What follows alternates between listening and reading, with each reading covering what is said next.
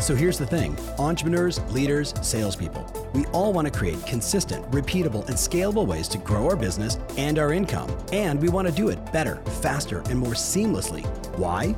So we can actually enjoy our lives, take vacations, and spend the quality time we want with the people that we love. How do we do all this without spending a fortune or running ourselves ragged? That's the big question, and this show is dedicated to the answer. Hey, welcome back to the podcast. I am so excited to have my friend Todd Herman on the show for the second time, first time in San Diego, almost, uh, I guess, 17, 18 months ago. Uh, we met through a mutual friend. And you know, when you meet someone and you start a conversation, you begin to engage, and you kind of say to yourself, like, either no, yes, or extreme yes. Todd was an extreme yes, right? Just everything about his story, his background, his openness, his transparency, also his intellect and his ability to cut like a freaking knife through the noise and the BS to help people be more productive. For me, just you know, instant fast friends and and just his message is such a gift. Um, you probably by now read his book, The Alter Ego, an insanely great book packed with usable hacks to really unlock your potential. And when I say like your potential, I'm really saying to you, it's about getting over the fear and the resistance to make the phone call, to start the new business, to, you know, create the new opportunity, to write the book, to to go on your biggest pitch that's way outside of your financial comfort zone and completely dominated. Like that's what the alter ego is all about and that's what Todd Herman is all about. So, first and foremost, man, I just want to say what's up and welcome. Brother, it's good to be back for round Thank 2. You. For sure, man. So listen, I actually wrote down something, and I I I, I know you see I've got my phone here because I am going to share live because uh, I want people to get this before the podcast goes out in the next couple days. Um, I actually wrote down for you, Todd. The world's a wee bit nutty right now. You've got a health pandemic we're still in the middle of. You've got a lot of economic uncertainty right now. You've got protests for social injustice, which I'm a fan of. And guess what? You also got an election coming up that is freaking people out. The crazy one and a half percent on the right and the crazy one and a half percent on the left, completely trying to dominate everybody's mind space. And and I just keep going back to the same thing. Like, you know, you you did a you did a CEO study that has become a talk beyond the alter ego. So I want to say to you, like, with all of this, dare I say, madness happening right now. What is this state like? What do we do? What are the highest performing athletes who you work with, CEOs who you work with, entrepreneurs who you work with? What's sort of the coaching and advice you're giving them to, like, once again, Todd Herman style, whack, like cut through the noise and help people just move forward powerfully? Yeah, and it, well, I think the one thing that you need to add to that list is the conspiracy theories that are out there as well, right? Oh yeah, thank right? you, thank and, you. um, and so you know, for 22 years, I've operated between the six inches of people's ears. And um, a lot of the stuff that I see is very frustrating because I, I, I, I can see people accepting frames, ideas, beliefs that are not going to serve them from a mental health emotional health and then ultimately from a physical health which is this thing things that you go and activate and go and do perspective yeah. and uh, and so you know i'm i'm gifted with dyslexia and and uh, I say gifted with it because it allows me to uh, think in pictures and shapes in my head. I'm very much a models person. You mentioned the alter ego. Alter ego is yeah. is simply just a mental model. Um, in fact, that's what its root term means. Is actually it's a model um, of how you want to see yourself in the future. And uh, and so yeah, you'd reference the CEO study. And I'm doing. We have 92 CEOs in this study around the world, um, ranging in uh, revenue between 1.8 and uh, 1.8 million and uh, 1.1 billion dollars in total revenue. So big span. Um, but the the thing that's been very obvious, there's this amazing term that was created by the U.S. military in 1986 called VUCA. Okay, and I want everyone to. This is exactly why I'm live right now on Instagram. I wanted everybody to hear this. Write this down. It is such a powerful framework for you to help to operate in VUCA times. So, uh, you know, when you're planning to go out onto the battlefield in war, um, you can plan all you want, but there's so many unexpected things that are going to happen. right? And life can be a battlefield as well. Sports, this is the same thing I talk to athletes about. How can we, what does mental toughness actually look like? Well, vol, VUCA, VUCA stands for, it's an acronym. So the V stands for volatility, and that means the rate of change. Okay. So volatility is the rate of change that you're experiencing. Uncertainty is the is the lack of clarity about the present. You're unclear about the present. That's uncertainty. When you're feeling uncertain, that's because you're just unclear about what's happening in the present. Um, the C stands for complexity, and complexity is that there's multiple key decision factors. You know, complexity adds risk to things.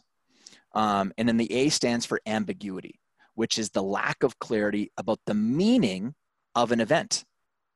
So when you think, go back to some of those things that you had named off. When you go to conspiracy theory stuff, there's so much ambiguity that people are just trying to find a thread in there that weaves together because psychologically it's mind screwing them right now. Okay. And when you understand human nature, human behavior, some of these things that you see people falling into, like I've got some very good friends who I love dearly who are kind of on this conspiracy theory train. And uh, my wife and I have these discussions about it. I'm like, Valerie, I want to excuse away a year and a half's worth of behavior amongst a lot of friends right now. I'm putting them because it'd be very easy in some ways to yeah. just say I can't be friends with this person. Yeah. But human nature, like I mean, they're not horrible human beings. It's they're they're trying to make sense of it in the best way that they know how. And just because I know mental models doesn't mean that I'm a better human being. You know, maybe it's allowed me to operate in a different way, but I'm not going to poo-poo them. But VUCA is, you know, it's truly the experience that people are going through and some people are handling it well and some people aren't handling it well now so, so todd hold on because when you look at vuca and understanding that volatility uncertainty complexity ambiguity. I think everybody understands what those words mean. How do we use it? How do we and i know you're going to talk about that but i want to just stress like for the person watching right now or listening right now it's we're in that state. What do we do to break through it all? Yeah and so that brings up the next point. So um, so I looked at this and when I found this term, I was like, okay, great, but I'm a performance guy. Like, yeah. if there's one thing that I want to hang my hat on at the end of my life is that I gave people real tools to actually lead and live a better life. Yes. Not ideas that sound great, but then when you get them on the field to play, they just break. Um, and so there's another model that runs counter to this one, and it's called CALM, C A L M. And so what do people need? Like, let's say you're leading your real estate office or you're leading your family right now. Um, what do the people in your family or your friends or your business or your clients and customers need? Well, this is the one thing that you've done brilliant at. Um, the C stands for clarity. People need, because of the nature of the uncertainty and the ambiguity, how can you help them lift the fog and get just a little more clear? Now, in normal times, people talk about having a one year, three year, five year vision. I've actually never been a big fan of that anyway, because when I've spoken to really big leaders, a lot of them run on very short track type goal achievement, project achievement. And then when you stack it all together, people in retrospect go, oh, yeah, it's because I had this phenomenal vision. But really, in the practical application of how they operate, it's actually really smart short-term planning and, and project uh, creation. So in, in today's time, I'm not looking to get people clear in the next year. What can I get them clear about in the next two weeks, week, right. day, even? So short, like short-term achievable goals eliminates the fog because now I'm certain about, look, I just need to have 10 conversations a day, book three appointments, take one listing right? Versus how do I solve social injustice? How do you know? You know, it, Trump is an alien, right? Like say he's a Russian spy, right? Like all the stuff, right? Sure. Or it's like, is, well, what's is, my business going to look like in six months? Yeah. Don't concern yourself with it because here's what I know. Yeah. If you're someone who takes care of you, you know, with being responsible with yourself, the version of you that's going to show up in six months is going to be readily prepared for whatever's going to be waiting for you. That's how I operate. Yeah. I operate from the give me anything. I don't care. Just yeah. feed it to me. I am hungry for volatility. Like, yes. and it's that, it's when you own this shit, it doesn't own you anymore. And so it's like, uh, seriously, this is all you've got? because I've Yeah. got way more in my tank. It's like you're fighting the unbeatable fight. Yeah. You- You're fighting something you can't even you can't even wrap your hand. So so all my friends that are listening or watching, whether you're live or with us on Instagram or wherever you are, you've heard me talk about data versus drama, right? And I say, you know, Todd, look at the data every day. Look at look inside what you know the multiple listing service to see what transactions are are moving. Look at ShowingTime. Look at all these different data points. And you and I both know right brain, emotion, need to have it, sensation. It's the reason I buy the house. It's the reason we're excited about the place in Kelowna. The left brain then says, I can afford it. This is how we're going to do it. This is how I'm going to make the move. This is how I'm going to do my life transition. You need to have both. But if you're stuck in the right brain, you don't have clarity. You have nothing but uncertainty. Yes, and, and Am I, am I on the same page? You totally. And what you just said is gonna you just made my point basically at the end of this whole thing, um, uh, which I'll wrap up. So clarity is help people get clarity, help them to make sense of it all. How do I do it, and what's one of the best ways? It's in in the world of like when you take ambiguous things. If you can put things into circles, triangles, and squares for people. Normally, when I'm drawing out this whole VUCA thing, I'm using an XY graph, but like shaping something for people is Yeah. really powerful. Um, okay, so now we get clarity for them. And clarity can also be just be, hey, do these five things today. Tomorrow, we're going to tackle tomorrow. Yeah. Today, let's take care Yeah. of your today. All right, so there's that. The A stands for assurance. Assurance. People need reassurance right now. And what's because the, the amazing thing about this current time that we're in is it's happening to everybody. Yes. We're all on the All same boat, Yeah. right? Some people think it's some people are at one end of the boat and it's the boat it's the part of the boat that's like sinking into the ocean. And there's other people that are at the top of the boat and they're like, look at this, we're rising into the sky, right? Yeah. And and so people can choose at which end of the boat they want to be on and it doesn't mean that the boat is sinking because the boat's still we're still going to be here 6 Yeah. months from now. But Yeah. the assurances that's why I don't know about you, but inside of my groups, the amount of activity that happened once March hit just went way up right. because people came in, they were very unclear about what they should be doing. They came in and, and the first thing they do is they go, ah, it's not just happening to me, right? Yeah. They need reassurance right now that, um, you know, it's not just them. It's an everybody thing right now. Yeah. Um, reassure them that it's going to be okay. And so that's why the people, I've seen people losing right now in business because they become hyper emotional. They used to be a great leader in their space, Yes. became hyper emotional. They went into the conspiracy theory world. They went into the hating of Trump or hating of, you know, the left or whatever, and they're losing people because Yeah. the need is people are looking for a prudential rock right now. yes. They are looking for someone and something to anchor to. So you can be that person. Think, speak more logically, speak more clearly, speak more calmly, right? These are all actions that you can be doing, even if you're out on a listing. If you're the realtor who's like normally super excited, I'm not saying to lose that, but at the same time, don't forget that the world that these people are going back into is volatile. And if your energy is just amped up when their energy inside is amped up already, that's where you can get these mismatches. Yep. That happen. Okay, so the, th- the third one is leadership. People need leadership right now. Okay. And so, you know, this isn't, this is why I don't fault people who are reacting in some sort of a negative way. Maybe they haven't invested 30 years of their lives like we have at developing ourselves every single day. They haven't picked up the books. They haven't reached out to people. They haven't run a podcast. They, Yeah. they, th- so people need leadership from someone that going back to the prudential rock idea. How can you lead them? You lead them in this time by being very calm by being very centered by being very reasoned and measured. Um, conversely like i said before friends that have lost i think in their marketplace by being hyper emotional i've seen people come out of nowhere who had no audience Yep.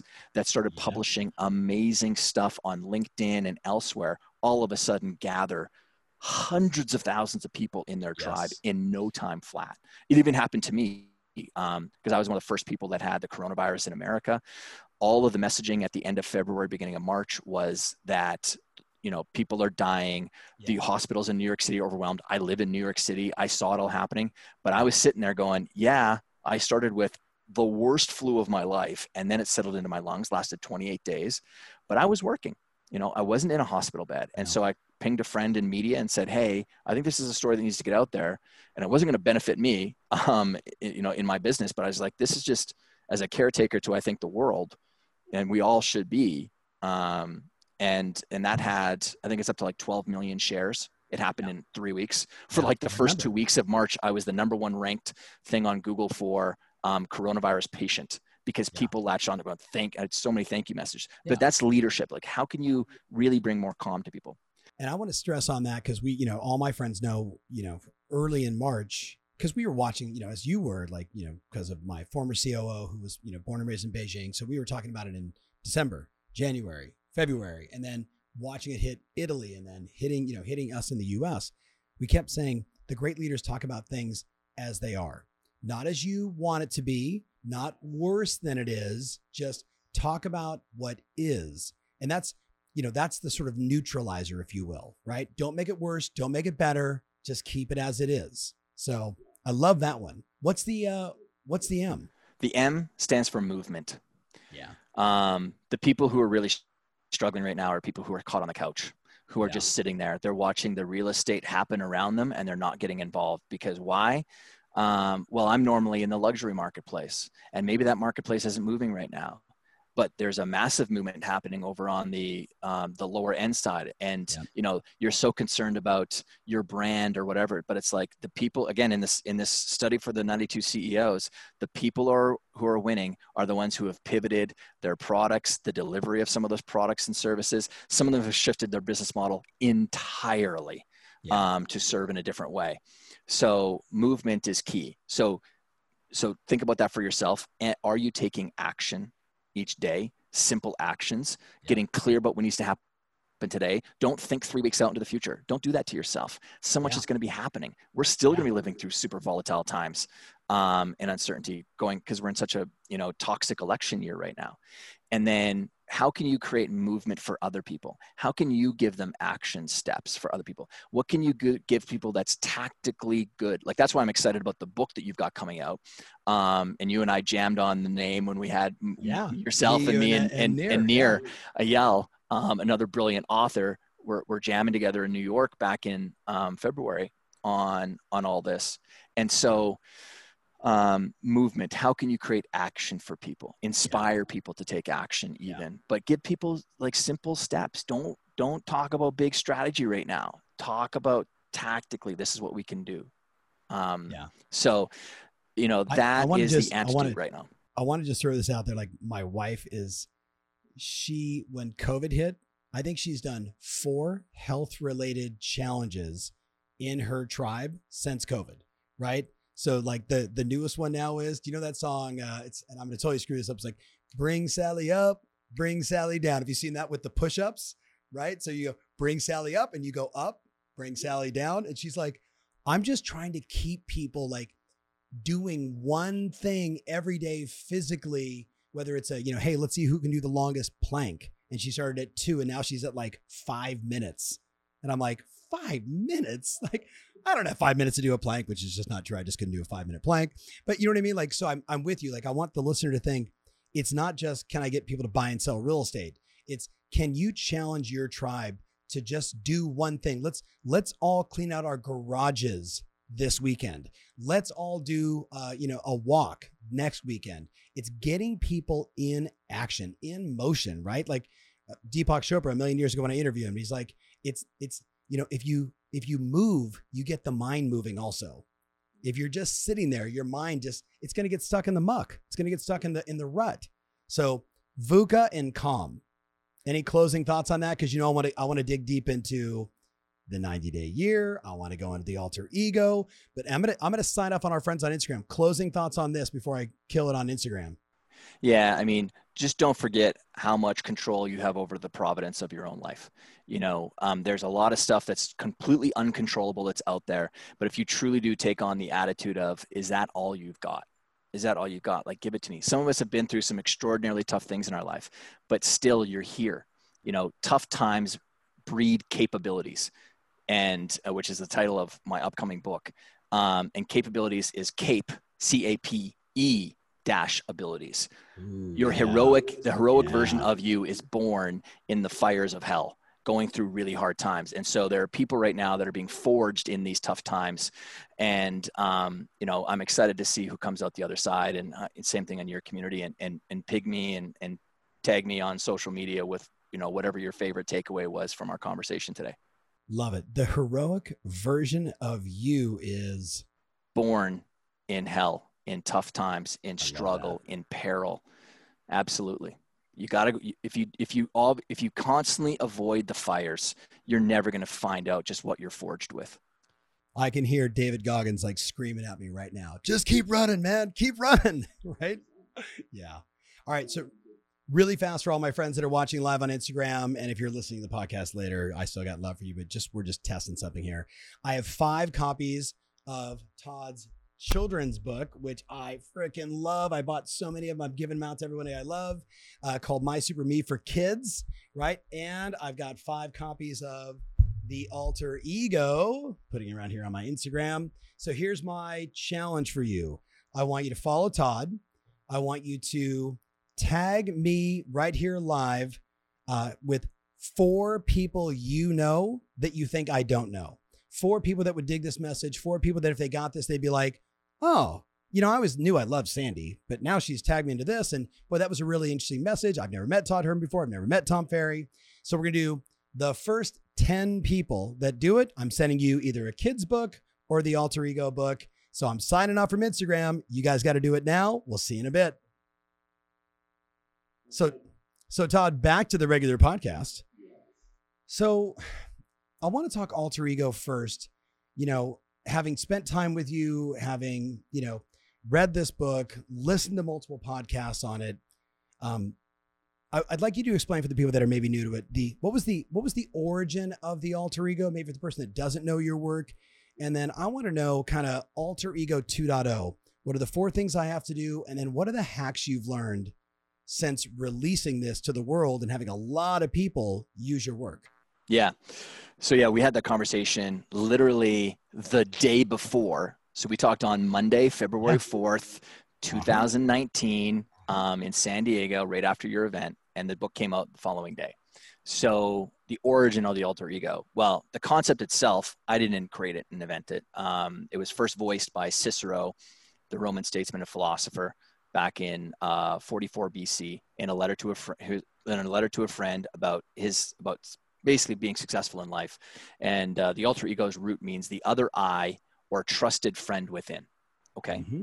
Really, really, really, really um, important part to anchor that understanding of what the alter ego really is. Say it again.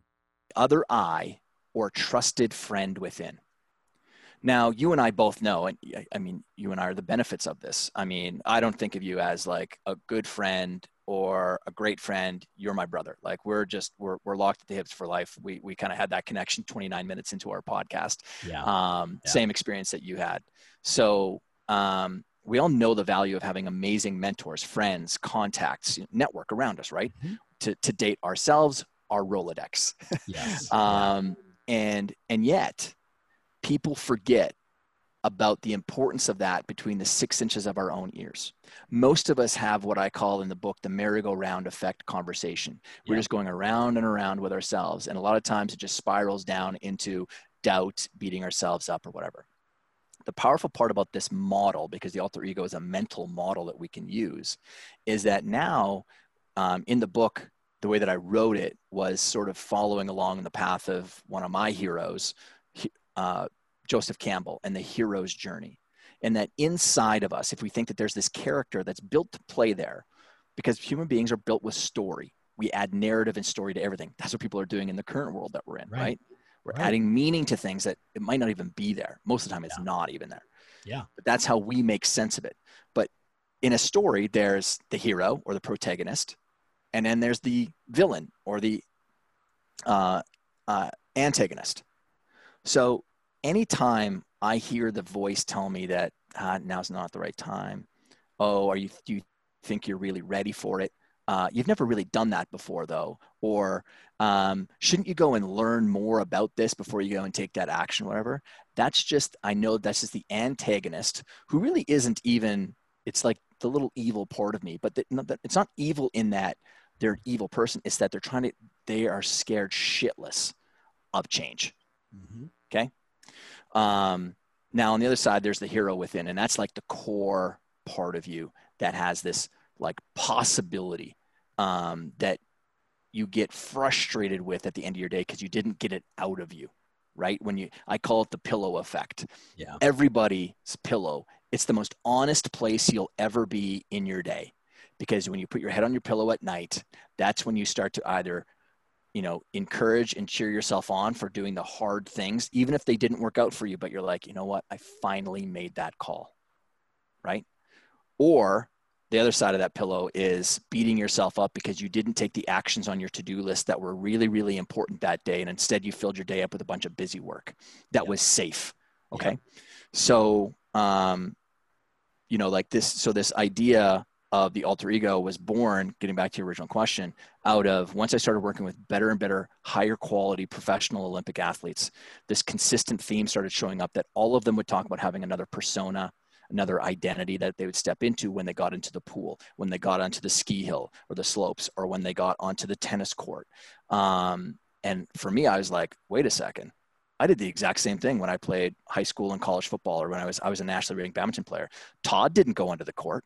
I had another identity that went onto that court, and it was such a powerful frame for myself because in my head, highly competitive person, I was like, you don't even know who you're playing against right now because on the football field, my alter ego was a almost like a transformer type one. It was Walter Payton, Ronnie Lott, and a tribe of five Native American warriors led by Geronimo. The name I gave my alter ego was Geronimo. And so I was a 159 pound, six foot tall, you know, scrawny kid on the football field. But, you know, it, but hitting guys, hitting guys like you were 260 and, you know, six four. 100%. And this isn't me like waxing philosophically about my past. I broke no. two helmets on the top of the uh, crown of them in half in one game. Yeah. By, by hitting guys. And it was because, because uh, at the end of the game, I'd be like, I can't believe I did that. And that's because I didn't do it. It was this, it was the, it was the energy that comes from all of this, all of these seven in my own mind channeling through me. And, uh, and it was powerful and it got so, got me past a lot of my insecurities that I had. Yeah, I mean, everyone listening right now knows the story of like you know Sasha Fierce, Beyonce, right? Um, you know, I look at I look at you know myself like. I think I think we need to talk about the single self theory versus the multi self theory, so people get like, you know, there there was a time in my life when I felt or believed that who Tom Ferry was on stage needed to be the same person, ready, in the bedroom, raising my children with my friends on the golf course, in the gym, running the company.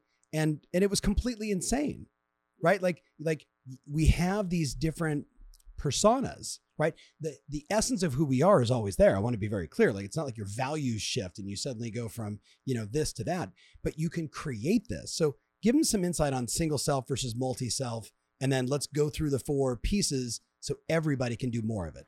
Well, I mean, to to just sort of pair it off of what you just said, it's in each of those instances where it's when you're on stage and when you're yeah. the, the, power of this is you is you answering the question, not someone else telling you. Yeah. You answering the question of who do I want to be here? Exactly. Where, whereas most self-help or even philosophical texts yeah. have sort of led people to believe that there's this one you, and there isn't a one you. And, and that's because human beings, we live in context to the roles that we play and the situations that we're put into. So, getting to your point, for the longest time, the world of psychology, one of their five main pillars that they built a lot of their um, philosophies off of was single self theory, which went like this that human beings who acted as one single self in all the areas of their life had the had the best mental health. Now, let's just sort of put that onto the field of play of practicality.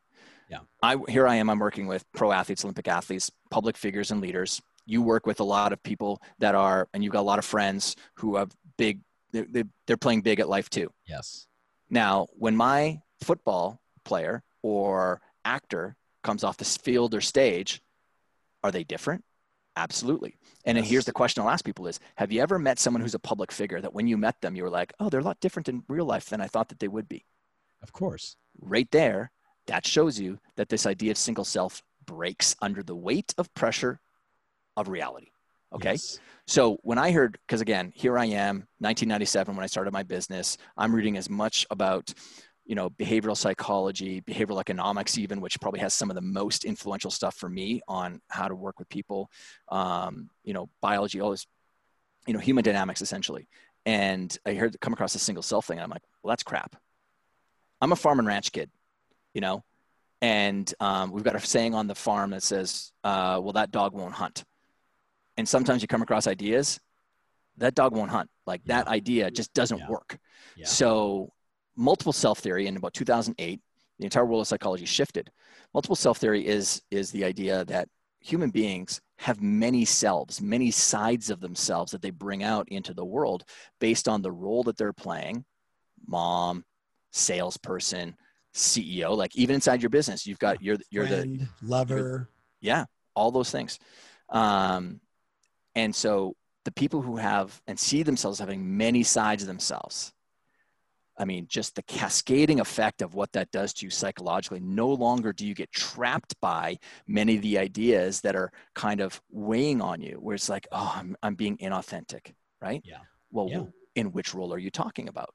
I know that when I beat myself up with my kids, when I know I'm being inauthentic with them, is when I know I can do more for them, but I didn't. Some other role that I have, you know, because I have an intense personality when I'm coaching people. I'm a challenger personality type, and and that's because I work with big personalities. Or when I'm competing, it's it's intense, but I don't need to bring that intensity with my kids. And so, um, when many multiple selves, it's been now proven as well that people who see themselves in many sides themselves have the highest level of mental health so lowest rates of depression, anxiety and stress disorders, just an overall quality mental health. And um, now, why is this so important? Why do I talk about this in the book? And that's because when you're pursuing a new role in life, when you're trying to break through old habits and behaviors, or you're pursuing something that's challenging, I care about speed how fast can I get you through that sort of yes. inertia phase that's going to keep you down? And the fastest way is to anchor you to a mental model in your mind of an alter ego, of someone or something that you admire or like or aspire to morph into. And when you anchor yourself to that alter ego, it allows you to unshackle from your old past narrative about what you think you can and cannot do, or unshackle from traumas that might be there, of what you think you can and cannot do and tap into the qualities the attributes of something that you know is within you and you're simply using a model of someone and something else to Kobe Bryant, your friend, did that with the Black Mamba when he was going through challenging yeah. times, right? Yeah. He felt like his world was crashing around him, that he, he was losing what he said his edge was. Really, when I chatted with him, it was like it was the identity. He was losing his identity of what he thought he was on the court. And he saw Kill Bill the movie, and there's one scene with the Black Mamba, and boom, that's when it's up. He's like, that's what I'm going to take out on the court. Yep. Because what do Black Mambas do? Well, they sure as hell don't care about what everyone else is thinking about them. Right. Right. They only strike. That's it. And that's what helped him get through got, that I got, phase. I got truth bumps as you're saying that story because I had many dialogues with him about that. So yeah, 1000%. So, so how do they create it? How do they like everyone listening right now is like, okay, like, you know, like the, the left brain logic is saying, I get it, I get it, I get it, I get it. But I think we almost need to move into like the quasi right brain with sort of the, here's the four points. And then here's sort of the fun of it because what I love about your work, even when we did this in New York City with our Team Plus clients, right? And you know, props, which I don't want to give too many of the points away, you, you could see them like, yeah. And then when you spoke in January at the Elite and watching people send me photos afterwards in full blown costume, making phone calls and crushing it. I'm giving some of it away here, but like, I want to get into that stuff. So their brain's like, yeah. And then we still got to get through the 90 day year. Well, listen, one of my favorite, so I've done so many speeches this last, you know, year on year and a half on the book and, you know, tons of podcasts and media and you know on the Today Show and CBS Sports and stuff. But still, of course, you always have to trump everybody. Your event, I'm speaking at Elite in January, yeah. um, and one of the most polished, professional-looking dudes walks up to me, and this is where there's a crowd. We're doing yeah. you and I are both doing, doing some Q and A with people, yep. and he opens up his breast jacket of his coat and he pulls out Dumbledore's Magic wand. wand. Yeah. Yep. And and it's just even looking at the faces of the people around because he was a very very successful guy Yeah. and what i love about this is and especially circumstances like that is the people that are maybe just starting out they have this perception of professionalism and stoicism that they think they have to act through that everyone else that's at the professional level is doing and yet once you get up into this event horizon this new category of sort of performance you see that a big quality of these people is whether it's mentally or even the way that they act a lot of playfulness Yeah. because the pressure as you rise through is so stiff that if you don't you're going to break or your mind is going to break under the pressure and the weight of it and so when he pulled it out i mean i, I don't think i've given a guy a bigger high five slap and a hug ever than that when he told the story about what that one means to him and how he, he uses it in specific ways but you you hit on such an important point which i try to hit on and i maybe if i rewrote it again i would hit on it a thousand times Harder. more is yeah. the key with this is playfulness because the great thing about it is every single person that's watching this or listening to this you've already done it. You did it when you were a child when Yeah. you played with the idea of you know being a nurse when you're playing with your siblings or you're your favorite sports star out on the front driveway or on the grass and, and stuff. And again what is that doing? It's unshackling you from what you think you can or cannot do. Your own limitations. You're small. I'm not tall enough. I'm not fast enough yet. I'm not good enough. But i'm going to be lionel messi or i'm going to be cristiano ronaldo or i'm going to be Yeah.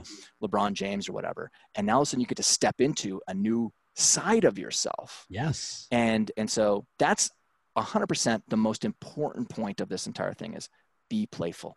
The moment you start taking yourself seriously you have just been grabbed by your ego to hold you down. The alter ego pulls you out of the grip of the ego itself. The definition that you think you've placed on yourself of who you think you are. You don't even know who you are yet. I never try to define who Todd is. That's why the hardest page to write on your website is the About Me page, or on your curriculum vitae or your resume is the resume, because you're trying to winnow yourself down to just this, you know, few box of text.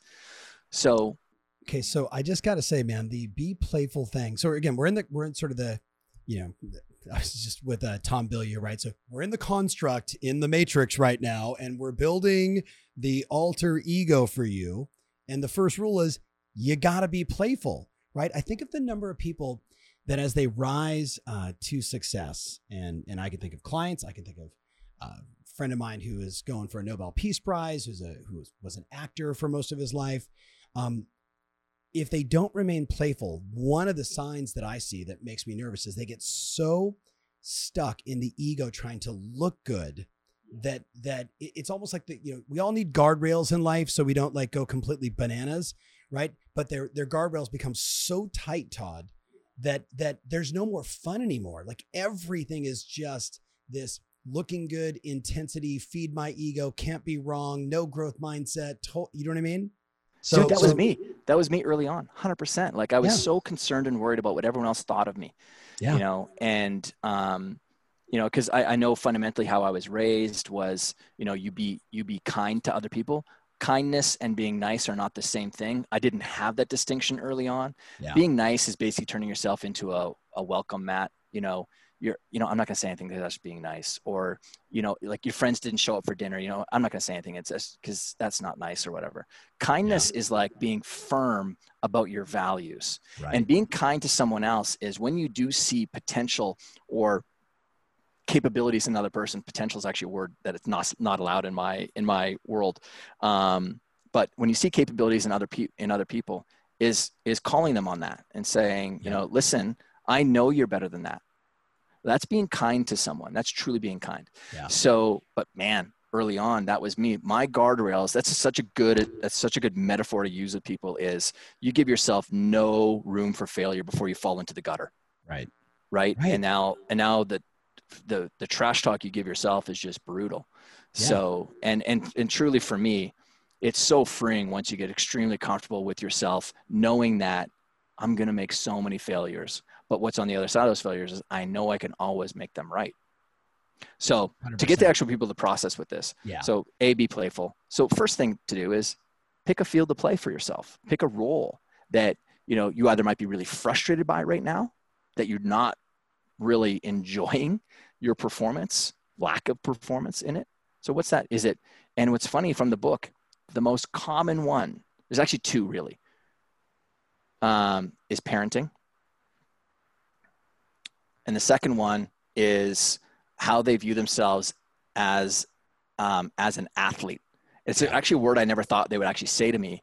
Um, but some of the most phenomenal transformations that we've had. I had two ladies come up to me at an event in Toronto, Canada, that had both lost. One had lost 32 pounds in three months, and the other one had lost 66 pounds in four months.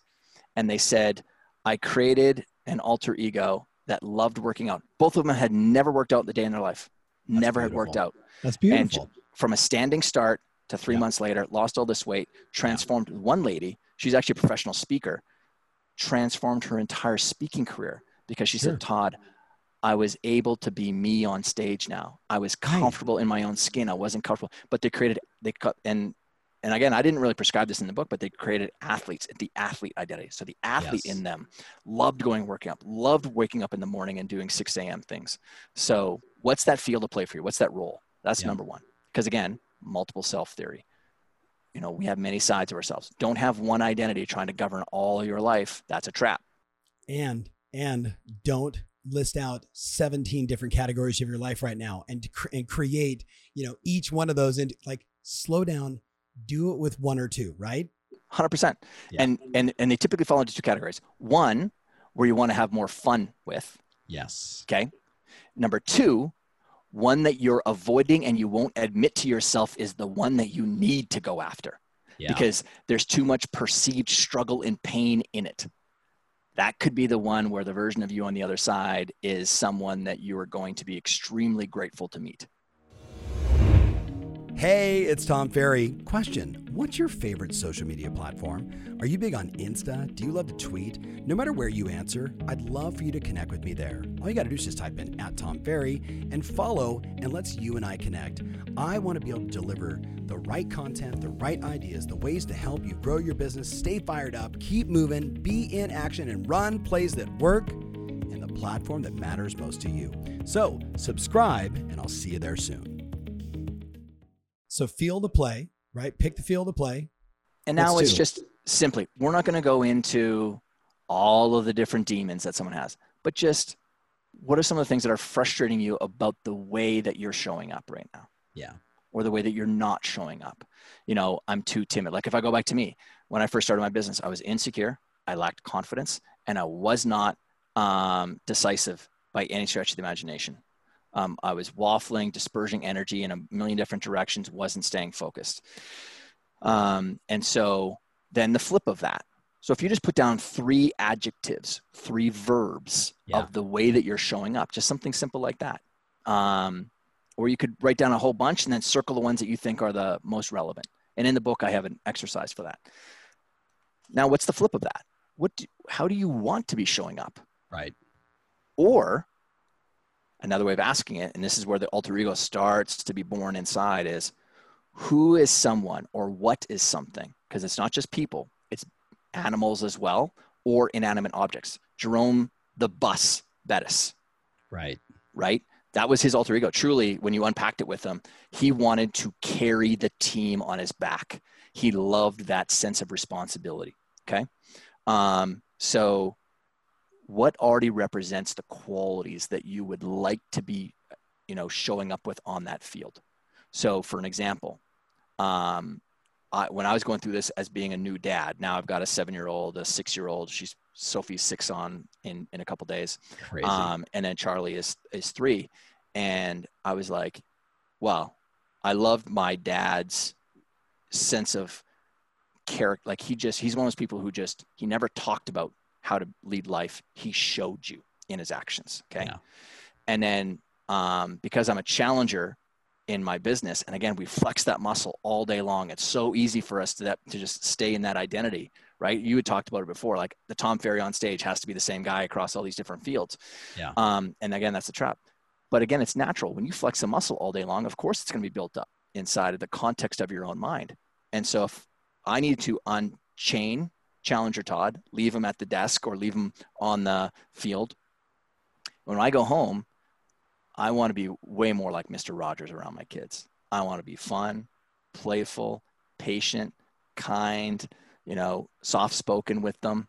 And now, does Get some on, of the get on the ground with them. ver- You know what I mean? Yeah. yeah. exactly. Yes. And so that's the model in my own mind. Now, am I trying to be a second rate Mr. Rogers? Of course not, because I'm going to still bring my Toddness. yes. it. But man, it creates this great anchor for me of how to show up, especially when times are tough. And it gets you to just one of the simple questions is how would Mr. Rogers handle this? How would my dad handle this if I'm lost in my own thoughts, kind of thing, right? And we do that. Yeah. So again, this is bringing the power of the tribe between the six inches of your own ears. Um, and and so you know you can either ask, you know, do the flip of the what are the adjectives that you didn't like? What are the flip of those? Or who is it that something you already admire or what that you already admire? And then what is it about them that you admire? So that's how I backed myself into how I wanted to show up, right? Yeah. Um, and now this is you'd mentioned this before. Now we get into the creation phase of this, which is really fun. Um, people forget the power of uniform. People forget the power, even in their own life, of some of the little artifacts that they have around them. You know, when a friend loses a pen, to you it's a pen. To them, it was the pen that their grandmother gave them. And it was the last time that she saw them, even though it was a crappy little blue Bic pen that can be bought for 18 cents at Yeah. the dollar store, right? It doesn't matter. It was from my grandma. There was meaning attached to it. And this is where, you know, in the whole construct of this, be playful. Never forget, we are storytelling beings.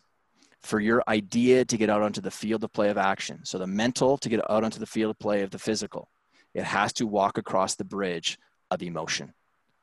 And so, how much, and so how we activate this other self within, this other, you know, inspired by the alter ego, is dependent upon your emotional engagement and attachment to it.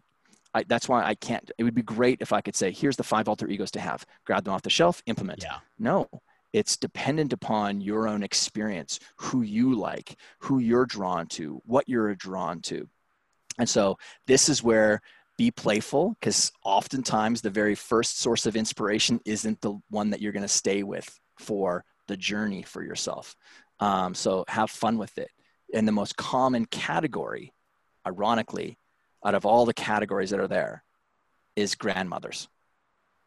And why is that? Because grandmothers already hold a space in Yeah. some people's, not everyone's head. Not everyone has the greatest grandmother, but um, or grandfather, whatever, but has already holds an emotional space in your head. And this is the key with it all. This is why the book's called The Alter Ego Effect, which was what is the effect that an alter ego has? And while everyone says, just be the real you, be the authentic you, wonderful ideas, how the hell do I make it happen, Tom? Yeah. I'm giving you the process of how you do it. That's the effect. The version of you becomes the real you. The alter ego is just simply the carrier device to allow you to get out there. Now that's the effect, but in the book, there's the method, how we actually make that happen. And so um, that that method process and and you engaging with the story side of your alter ego is so critically important. And grandmothers help to, it seems, seems to be the easiest category to go, oh, you know what? And or sorry, what I was going to say was in the method itself, the thing that makes this method specifically work just that much stronger is when you are stepping into and you're donning the cloak, you're putting on Dumbledore's, you're putting Dumbledore's, you know, wand into your jacket. You're not just putting it in. No, you're creating a ritual around it. People talk about habits and routines. Yes.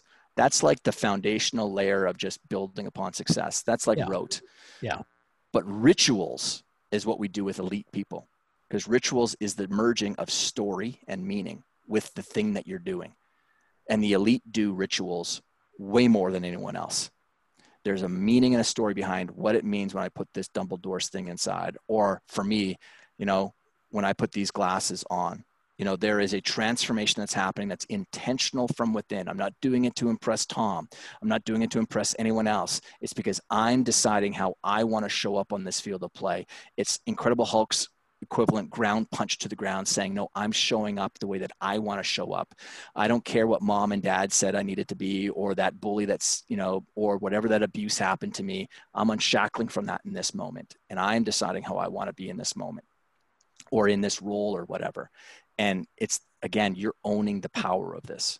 And this has been the theme of this entire conversation, right? Right, Whether it's right. VUCA and calm, Like you Yeah. can own this stuff. Yeah. So So that I want to just I want to just throw this out at the listener, right? So so many people I know have now read this book and and have found, you know, multiple alter egos, whether it is, hey, you know, my relationship has not been as great.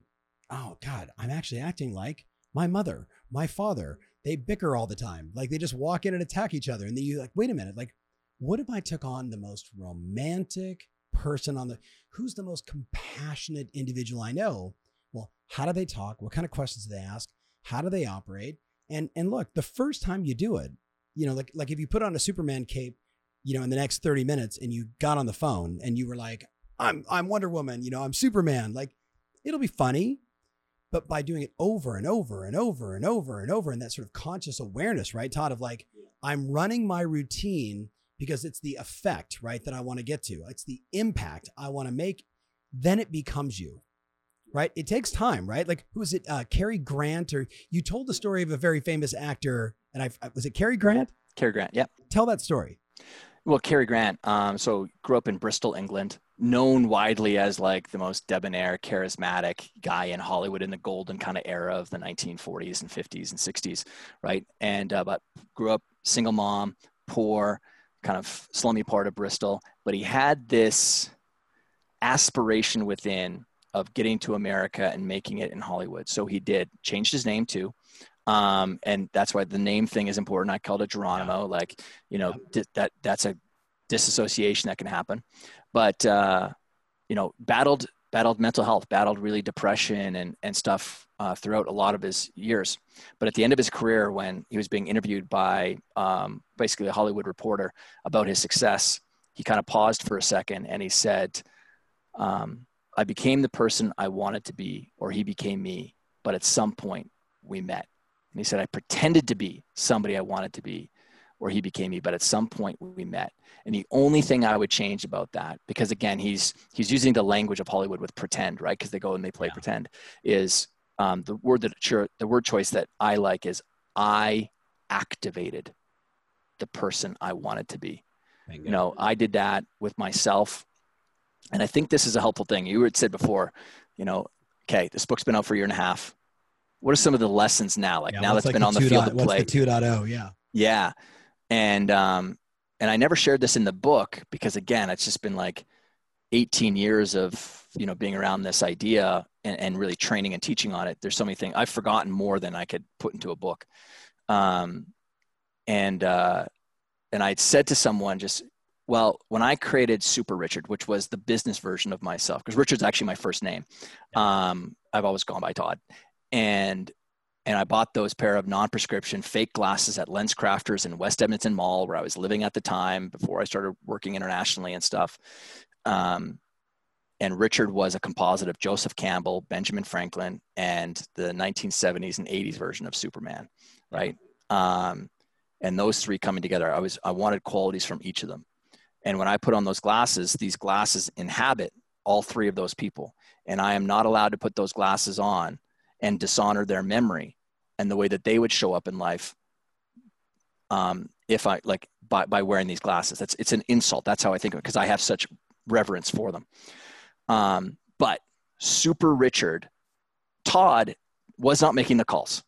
Here I am. I was very good at working with young amateur athletes on the mental game. I was good. And it wasn't that I was really good because I had amazing knowledge. It's because I cared more than other people. And that's where you can win in life over some people who've got, you know, 20 years of advanced experience than you is you can out care them in the beginning. Yeah. So I out cared everybody else when it came to, and I was only 21, 22, 23 at the time. I out cared everybody. And in, to this day, that's actually number one value. We out care everybody. Everybody is in all caps. You cannot, you can try and c- compete with me on a whole bunch of other categories, but you will not outcare me. It's impossible for you to even try. You will die on that hill because it is too high for you to climb, right? It's like what Will Smith says I will die on the treadmill. Okay. And, and so, and that's born out of some of the hell that I went through as a kid. Sure. Okay. The fire. So, Todd, who- Todd was so good at the delivery side of his business, but he would not pick up the phone to book the workshops, to make the calls or anything. too scared of rejection. Super Richard, this is this is the key. This was the big learning in the last year and a half of saying it. Super Richard became the advocate for Todd. And I almost get choked up saying it because I can go back to that moment. Yeah. But Super Richard became Todd's ag- advocate. He went on that call and he loved Todd so much that he was going to make as many phone calls as he needed to make to book the workshops, book the speeches, because that was my method, like yours was, of getting my training business out there in front of people. Never worried about rejection, never worried about resistance, just did the calls. And so he went from being indecisive, not articulate, and lacked confidence or insecure to confident, articulate, and decisive. And, and that's the way that I showed up. And then six months later, I told a story on, on your show too before, but it's relevant to this particular conversation. I just booked two big workshops for myself, hung up the phone. This is when you actually hung up the phone back in the day, ding. Um, and my glasses were sitting on the desk.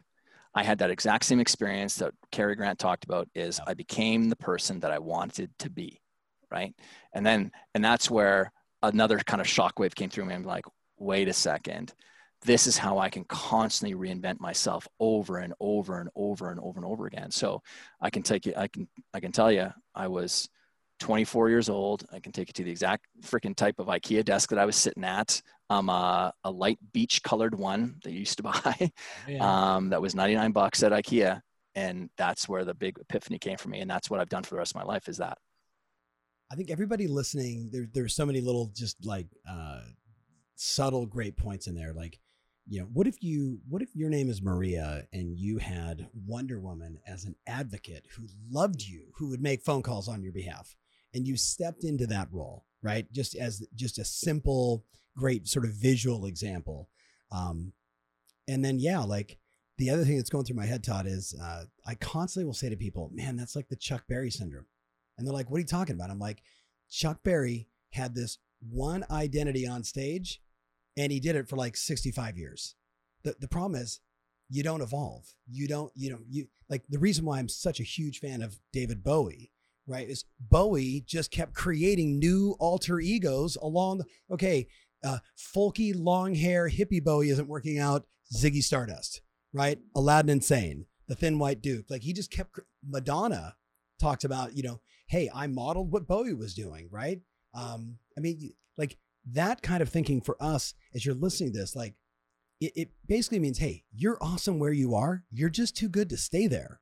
What is the next evolution of you? And then what is that alter ego? What is that model? Like we talk about all the time, like who are you modeling? Who are your role models? What are you taking from them? It's the alter ego. It's the same thing. So, dude, so that's a quotable right there. What you just said, you're awesome the way you're. Would you say you're you're awesome the way you are? Yes, you're just too good to stay there. You're just too good to stay there. Yeah. So uh, look at Hole. I gotta, I gotta, I gotta go up to the clouds and say that's Bill Mitchell, my mentor, who passed away a couple years ago. He would say to me at like at like 25, when I was like, I got a house on the beach, I got a house in the desert, like I'm as good as I could be. I didn't say that, but you know, you're like, I'm, I'm the king of the world, and he's like, he's like, partner, like you're really good where you are. You're just way too good to stay there. Keep stretching, man. Keep growing. Keep getting better. Great job at hitting milestone one. For, exactly. You're at you're at first base, brother. Yeah, let's like, see how many more milestones going. you can get to. Yeah, yeah, and so, and by the way, this isn't to like get people caught up in because one of the really kind of toxic things that even I've had to deal with is the striving personality, the yeah. striving person, yeah, um, where that. where you're never you're never content. Not yeah. about being content, but but you're never like grateful or thankful for where yeah. you are. And um, you know it's it's funny because a very good friend of mine um, who's just super smart wealth guy um, i should actually connect you with he'd be a really good interview garrett gunderson. Um, great speaker. He's actually started a stand-up career for himself too. Um, we were both uh, on this panel speaking on the weekend virtual event. And uh, and he said something that was like that struck a chord with the 70 really high achieving people that were on the call, all entrepreneurs, uh, where he said, in my entire years of uh, helping people with building wealth for themselves and money psychology is it all comes down to one thing love Yeah. and and Yeah. and just the way that he started to unpack what that meant is listen like if you fundamentally don't love yourself then the striving is going to eat you alive. And i mean that's why you know my my company is about peak performance. Peak performance is not only do you get to hit those milestones but you're really enjoying the process along the way. And and a lot of that has to come down to the psychological meaning that you're putting on the struggle and the challenges that are there. The like that's why for me the big shift and that's why i say it over and over again is like no is that all you've got? Like uh, my most viral instagram post i've ever had was when i talked about morning routines. And i said when i wake up in the morning everyone else talks about you know drink a glass of water brush my teeth 20 minutes of meditation or whatever it might be for them right? And i'm like i don't care about any of that stuff. What i care about is once i'm consciously aware that i'm going to be awake now is the first the very first thought in my head and it's not even a thought it's a sound and it's a voice and it says come and get me fear cannot hit a moving target Yeah. you can't and then my feet Yeah. hit the floor it's it's Yeah. it's just it i gotta put that ground punch between the six inches of my ears because if i don't then i can easily let the messaging from the outside world come in and i could easily fall prey to the conspiracy theories that might be out there or whatever Yeah. but it's a 100% owning that psychology come and get me. Man, you need a T-shirt that says "Come and get me." oh i've got one i've got hats coming too Okay, you got to send me one of those. Okay, so so man, we've covered a lot of ground, and as always, you know, I could do this for hours. I know both of our schedules uh, don't allow that. I want to talk about the but why? ninety day. Why don't all of it? Why don't our schedules allow for us to have like, you know, fun, amazing conversations where hopefully we're providing some value for other We- people? And, course- you know, Well, look, I book I book 90 minutes and I think to myself, I could go three hours, but I've got this. Today it's the same thing, right? Everyone listening knows. Like you, you know, the average person listening to this listened to it and then paused it, went into an appointment, then came back to it, then made four phone calls, and then listened to I mean, that's how I listen to all my podcasts. Like I wish I could sit and listen for three hours at, at once and absorb it all. That's just that's not life. But that also brings up the point I want to drive home and what I want you to talk about is the 90 day the 90 day year like the 90 like doing a year's worth of productivity in 90 days. Everybody listen to that right?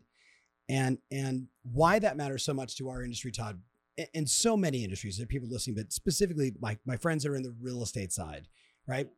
They basically in a typical year would have the spring market right? So we're january february march we're building up for the spring market. Homes start coming on the market in march and april and may and sales just you know skyrocket. Well what happened this last spring? Uh, the first two weeks of march were okay and then we went 85% down on transactions on showing all the leading and lagging indicators of a healthy real estate economy. Boom. Now my mortgage friends they had the opposite. Interest rates dropped and they've never they've never stopped right? So the title people that are associated with that like they're doing okay. But now here we are and i'm saying to my clients look time is of essence. You're essentially trying to do six months worth of buyers and sellers and transactions and deals and you're doing it like two and a half months or really 90 days. And then we start the race of the fourth quarter. So i thought maybe just high level what are some like what is the purpose of this 90 day in a year? And then high level what can we take away from it in an already packed podcast? Sure. So um, the uh, the birthing of the whole idea for the 90 day year happened when I was working with a baseball player, and you know, there's long seasons in some sports. Okay. Yeah. And uh, a lot of times you're going to see this performance dip happen. Sometimes it's at the two month mark, or but there's always some sort of performance dip that's happening. And so I just said to him in a past, I'm like, hey, let's break your season up into uh, two seasons. You know, and it worked out to about 90 days each. Yeah. And um, and in the beginning, this is back in the um, late 90s, early 2000s. It was called the 90 day sprint. And this is before the idea of sprints became really big by Yeah. um, uh, Kevin Sutherland and Scrum. So, and even him, he brought that out of the world of sports. So 90 day sprints. And then when I started working in more corporate and business environments, this one um, executive at Chevron said, you know, we don't really work in sprints. That's kind of a foreign language, but we have a calendar. So Yeah. what if you call it, he's the one who gave me the name for the 90 day year. And it was brilliant. But the purpose behind this as well is, so lots of studies been done on uh, human beings and the length of a project and a goal. Anything that goes beyond 90 days, the Stanford Neuroscience Research Lab or Behavioral Science Lab, uh, University of Waterloo up in Canada have all done studies, and many many other organizations. Any project that goes beyond 90 days, any goal that goes beyond 90 days, um, increases the likelihood of procrastination and avoidant behavior. Okay, because it's too far beyond the sort of imaginational horizon line in yeah. people's heads. There's yeah. no proximity. Even that's a mental model, the zone of proximity. You know, things become more relevant when they're proximate to us, when they're close to us. So it just, I, I did it in a way to solve a client's problem. And then what I do is I go, why is this working so well? Because I started doing it with other people. Yeah. And, you know, the research just sort of started to validate it. Now, I'd said before how there's a lot of people who say things like, you know, you got to be more disciplined. Now, what I know is that discipline is like the ultimate golden key to unlock someone's performance, to yeah. unlock just whatever's there. Discipline is so important. And I'm like, okay, great. So I tell it to someone, but then how do I get them to execute it? And so nested inside of all of our sort of training programming is um, the because I'm still training people on mental toughness stuff. But 90 day year allows people to develop two really core things discipline, because one of the core things in a 90 day year is you've got to have just one goal. There's only one goal allowed inside of your organization. Now, the moment is you've got one, so if you've got a larger organization, you've got one organizational goal. And then this is actually how you do it. If you've got anything where you've got or any teams that have more than three people, your marketing department, your ops team, your tech team, or, or whatever, now they have their 90 day year goal. And this is how you create alignment. Once the organizational goal is set, how does your marketing team's goal align to that? Because we all know that alignment is how you truly start to optimize for performance. You don't get wasted energy. And I mean, those of us who've got, you know, organizations, we all concern ourselves with, you know, how well is the team actually performing? How much waste is there in our day with too many meetings, just meetings where nothing is happening or projects that aren't going anywhere? So it's that idea of how disciplined can you be at having one goal? And most people who are entrepreneurial in nature or athletic in nature, athletes and entrepreneurs very, very much saying uh, share the same psychology. They have a tough time with having one goal. Right. Staying and that's how I discipline on one thing one thing, one goal. And, uh, and then you might have multiple ways to get there because then the next stack of it is well, what projects are you choosing to do to hit that one goal? Now that's where you're getting an inordinate amount of performance from your organization because a lot of times people have projects that are going off in multiple different directions, but they're not solving for the big issues and needs of their business right now. They're solving tomorrow goals, not yeah. today goals, not today needs. Um, and okay, hold on. That's a super important distinction for all my friends out there that uh, for whatever reason you sometimes mute out when I say make your calls.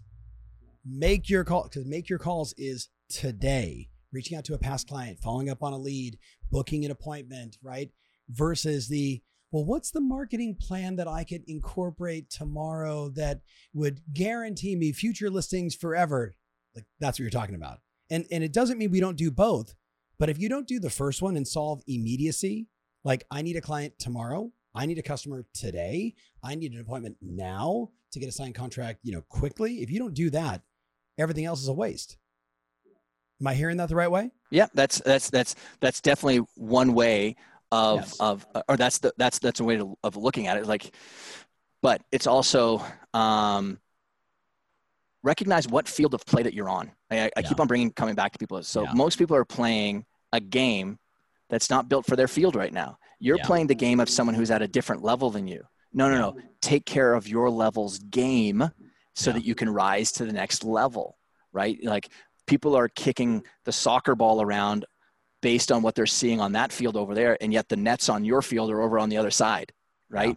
You know and and this is again developing the dis- discipline of knowing how to be self-aware and focusing on the self because again it's really hard for me to teach peak performance strategies when i've got people who are constantly focused on outcomes concerns and worries of other people what the fans are saying and thinking what the coach is thinking of the last shot that they just took or whatever. No no no. Focus on you. And when you do that, you're a really, really hard person to beat. You're just, you're really hard to beat. It's hard to trash talk with you on the field because it doesn't matter. Like, for as much as I'm an extrovert, you're an extrovert. When I'm playing sport, I don't say much at all, especially competitive sport. Yeah. Um, I love being the silent killer out onto the field.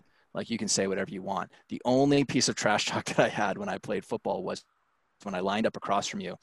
I did this in every single game I played in. I was like, oh, those are interesting shoes. Hmm. a little doubt drop. Okay, just for the record, I'm the exact opposite. If we ever play pickleball sometime, I trash talk the entire time. Ping pong, pickleball, tennis. I mean, like, it doesn't even matter. Like, what cards, working on the puzzle with my mother in law. I trash talk my 93 year old mother in law while we play puzzle together. Like, I just, I'm like, hey, I put five, I put five pieces in. You've only put one. Like, what's, what's going on? Like, right? Yeah. What She's does like, this say? Up, what, what, does this say about the larger you? Like, have you played small at life your entire life? That's exactly so, how you want to talk to your grandma. right. Yeah. No, no, no. It's my mother in law. I love her dearly. Like, Lola, if you're listening right now, you know I love you. Um, so if discipline is, you said there's basically two keys to the 90 day uh, in a year, right? Discipline and focus, right? So, so what's one thing beyond setting that one goal, like for the next 90 days, like here's the outcome we're trying to get to, making this up, $100,000 in gross commission income in the next 90 days, right? Like everybody, uh, everybody on the line can relate to that. Or I want to go on a, a hundred appointments in the next 90 days. And whatever the result is, the result is, and everyone knows the results would be bananas. Even that, even the 100 appointments in a 100 days, that that is too controllable on your side. Your, your outcome goal needs to have elements of uncontrollability into it because that so it makes it an outcome goal. You don't have yeah. control over it. Okay, yeah. so the outcome goal is so if you said that to me, you want to have going 100 appointments in 100 days. Yeah, that's so that you what you yeah. earn, yes. you know, two hundred fifty thousand dollars in commissions. Okay, so that becomes the goal. Got it. Now it's you get down to the yeah, and and I keep on using my hands on the video, but yeah. if you think of like a pyramid, at the very top is the outcome goal. Then there's a line that separates it from the category below it, which is what we call performance targets or performance goals. And those are what are the things that you're going to improve? Performance goals are improvement goals, yes. improvement targets. They're essentially the strategy and the projects that you're putting in yeah. place. Yeah. So I'm going to improve going on, you know, right now I'm going on three appointments every 100 days. I'm going to go to 100 appointments. And yeah. Uh, that's where that goes. And then in the very bottom part is the complete controllable section, which is the process. Yeah. That's it answers four questions who is doing what, when are they doing it, and where is it happening. Every single process has those four things who is doing what, when is it happening, and where. So I'm communicating add, with my team. Add, I'm adding one. And what will you measure? Right. Yeah. Well, I mean, even in the act of doing that creates yeah. basically the measurement. Yeah. Um, yeah. And so that's basically it. So you said, what's one more thing? Well, the most a really big part of this whole process and why it works so well is we use a diagnostic approach to helping people to decide because most people have problems with well what should i actually be working on what's my number one focus so we have this kind of diagnostic for business owners or entrepreneurs to help them go through and diagnose in the five main pillars of business marketing and sales product ops and tech finance and people in leadership and you fill out ask all these answer all these questions and sort of bubbles up to the surface is the most relevant things that like the kind of whether it's the bleeding neck in the business or yeah. just the most relevant thing that you should be focusing on based on the field that you're on but beyond that um, because i can't go through all the diagnostic with people right now um, the one key thing so we have a toolbox of stuff mm-hmm. for you to help implement and stay disciplined and stay focused out of all of the things that I've seen people implement from our program is something that I call the activity scorecard.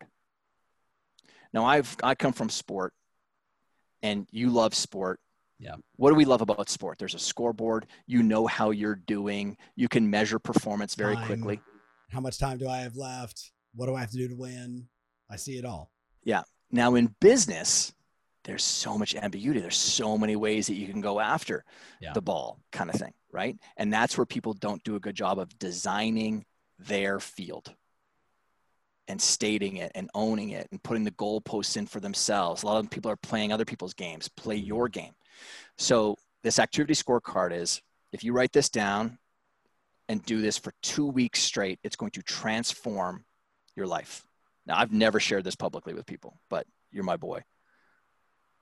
So you're going to have four columns $10, $100, $1,000, and $10,000 activities. All right. Now, you're going to draw a line between each of those numbers. So 10, you got now you got four columns. What I want you to do over the course of 2 weeks is at the end of every single day take a look at all the activities that you did and I want you to put them in the categories. $10 activities, here's how you classify them. Can you pay someone else 10 bucks an hour to go do that? Administrative stuff, operational things, sometimes financial things are oftentimes go there. And this is the busy work that you get frustrated with. You're like, why are you doing that? Yeah. You're not getting on the $100 activities are more highly skilled activities. Graphic design work, legal work can fall in there. Um, even some marketing work can start falling in here. If you notice, if you put a hard line, if you kind of make yeah. the line between 100 and 1,000 a little bit thicker, Tom, you'll see that the, the, the left side of 10 and 100 is sort of like what we call like the red side of the ledger. Yeah. A lot of times it's the operational administrative side of the business. And on this side, this is like the growing side, sales, happens over here strategic development the sops and the marketing campaigns get developed on this side bigger thinking stuff okay so now in thousand dollar activities that's a lot of times your sales stuff the calls that you're making right? And then $10000 is like for maybe you and i strategic alliances strategic partnerships speaking on a stage. I know that if i go on stage that's a $10000 per hour activity. You know it's going to definitely earn me more than that but that's the category. Me developing a joint venture relationship or you know you you know putting money into and evaluating a possible business deal where you're investing in um, you know crystal knows kind of thing right yeah yeah for all my friends listening yeah they know $10000 is being on an appointment with a qualified buyer or seller right the thousand dollar stuff is like follow up making phone calls it could be creating content for them because the content you know extends their brand the hundred the 110 gets challenging for them. Mm-hmm. Well, getting getting challenging them for them how? Because it's it's what it, you could you could almost go 10,000 10,000. You could almost cross out the 100, you know, I mean for a lot of people listening. And for your and for your professional marketplace, yes. that's probably completely relevant then, yeah. right? Yeah. In the entrepreneurial space if you're running a business, that those four categories sort of hold water really well. I've done it across so many, yeah. but you're exactly right. For a professional person like real estate, agent exactly exactly right but yeah. that's what i'll say just do that Two because weeks. the most common experience that people make is it's like i can't hide. Now yeah. because you've just closed what i call a feedback loop or what other people call a feedback loop too. You close the feedback loop of you before you didn't put the white hot light of performance spotlight on your activities and this is what it does. So when i started working with more professionals entrepreneurs executives i was like listen like sports makes so much sense to me but working with you guys is like i just yeah. feel like you guys are hiding like you're on the sideline somewhere you like where are you on the field and that's where i was like okay let's start scoring people's activities because our field of play is where the calendar right so every if I'm when I'm working with people and mentoring people privately, like if I was working with you privately, here's what you would send me. Your link to your Google Calendar. And now I have it on my calendar and I'm going to, you know, cuz you can share calendars with people. And then when I want to go check in on what Tom's week looks like, I just turn that on, turn mine off, and I see what your week is, and immediately it shows me where you're valuing your time. Right. And it's also going to predict for me where you're going to have growth and you're going to have challenges in the future. Because if I don't see, if you're running, if you say you're the CEO of a business, but I don't see any team meetings or executive leadership meetings yep. in the next two weeks, that shows me that you don't value the people side of your business very much right now. Yeah.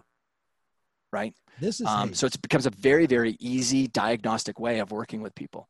Yeah. Um, so I okay, I'm, I'm not trying to be rude, but I love this. Like I I can go back to one of my early mentors who said, if I followed you around right? Or I hired a private investigator to follow you around and document everything you did in 15 minute increments and then put a dollar association to that time, what would I learn about your business in the next two weeks?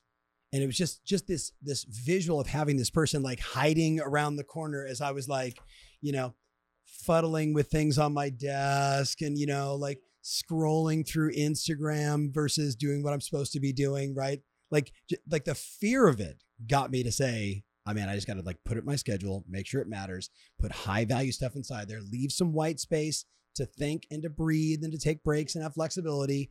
But man, high output stuff only, right? So, like, I love this. Everyone listening, please do this assignment. What you just gave an example of, that's you just explained an alter ego. Yeah. Someone else following uh-huh. you around, yep. watching you. And, you know, that's how I view Mr. Rogers. He's standing there, he's yep. watching me how I'm with his kids. And I've got this little bracelet on that says it honors Mr. Rogers and my dad. Yeah. And would he want me to be wearing that if that if that's what that meant? And if it doesn't, I got to take it off. I got to yeah. coach myself in that moment. So, yeah, that's great. Okay. Totally random how uh, how's the book sales going with the uh, the children's book? I I freaking love. We are selling that thing in bulk to organizations. Yeah, I um, imagine. You know, the biggest need right now in sort of the professional world, private personal world, has been definitely like mental toughness. Like I was saying to you, maybe before, yeah. maybe it was actually on here. Yeah. I said just I've never experienced more outreach. Yes. Um, we're sort of good, well positioned to to work with people um, right now based on our experience, but yeah, the, the children's book, the amount of um, adults that buy it and love it, but yes. bulk orders from big organizations has been fun to watch. Pepsi bought like 25,000 or 20,000 copies or something like that from us. And so it's been, it's been awesome. I, I forget who I was interviewing. I got uh, Brenda and Tristan here inside the room with me, and we were talking about like there's just so many people that are just weak right now, and a lot of that is just parents don't know how to instill mental toughness into their children. So when I saw this book, I was like, damn, because I got a 19 and 21 year old. I'm like, this would have been really handy when they were two and four. Like, you know, time will time will tell if uh, if my parenting strategies worked out. So far, so good. But I, I just recommend for everybody out there listening, uh, check out the My Super Me book. It's the children's book. I'm sure you can find it on Todd's website or at Amazon. And if you haven't if you haven't done the alter ego, um, it is so worth it just to go through and like having gone through it twice. You know, the first time you read a book, you're like, yeah, that's really cool. Like, right, you you hear some neat stuff, and you kind of like, for me, I write in a lot of the books. Like, that's when it's super meaningful for me. And my first copy, which I never got you to sign, I should have. Uh, it's got a bunch of those notes in it. But then when you go back through it the second time, we're in a different place, right? You're at a different level. Like like reading this uh, before COVID had a totally different impact than doing any of your work during COVID, right? Like how important was the alter ego in the midst of a pandemic when you know around like for me personally watching companies that the CEOs didn't know what to do, the companies were falling apart, and I'm like telling my team, we're going to be better through all of this. Safety first, like I, am actually going right into my alter ego the moment, like safety first, right? Control what we can't control, move the business forward powerfully. Like that was all alter ego. I've never been through this before, right? But I could take all of the men and women that I've modeled my entire life around and said, how would they do it in this moment? Right. So I just, I just am saying if you've, if you've read it, read it again. And if you haven't, get this book immediately, especially for these times, not just for you, for the people that you love. So Todd, and, and you know what, even for me, yeah. even for me, like through, through the time, um, and, and I have a, I have a pretty healthy relationship with myself on the inside, yeah. but even going through, so I'm, you know, I've been beyond having the coronavirus and being one of the first people to get it, yeah. um, I was also I got it because I had an Achilles rupture from taking my kids into American Ninja Warrior training, February the fifteenth.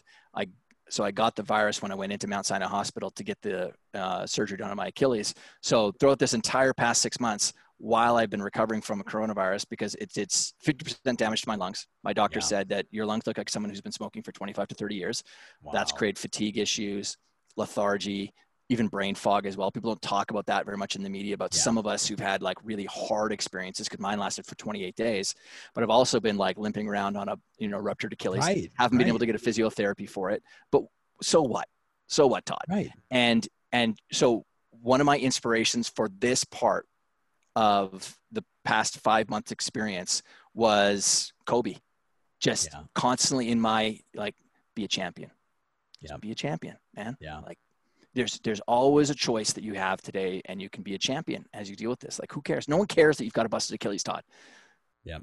Him, what the moment when he ruptured his Achilles and then went back out and made the free throws, I was like, holy smokes. Like, You talk about a just- ground punch moment. yeah. Yeah. And here's the thing for the person listening right now, you have that in you. You have that in you. We're just trying to tap into it. We're trying to to encourage the greatness within you to say, "Hey, who would I be at that level?" And and baby steps. Let's just start modeling that person or or the image of those two or three people together, right? To just really achieve what is your true potential, your true greatness.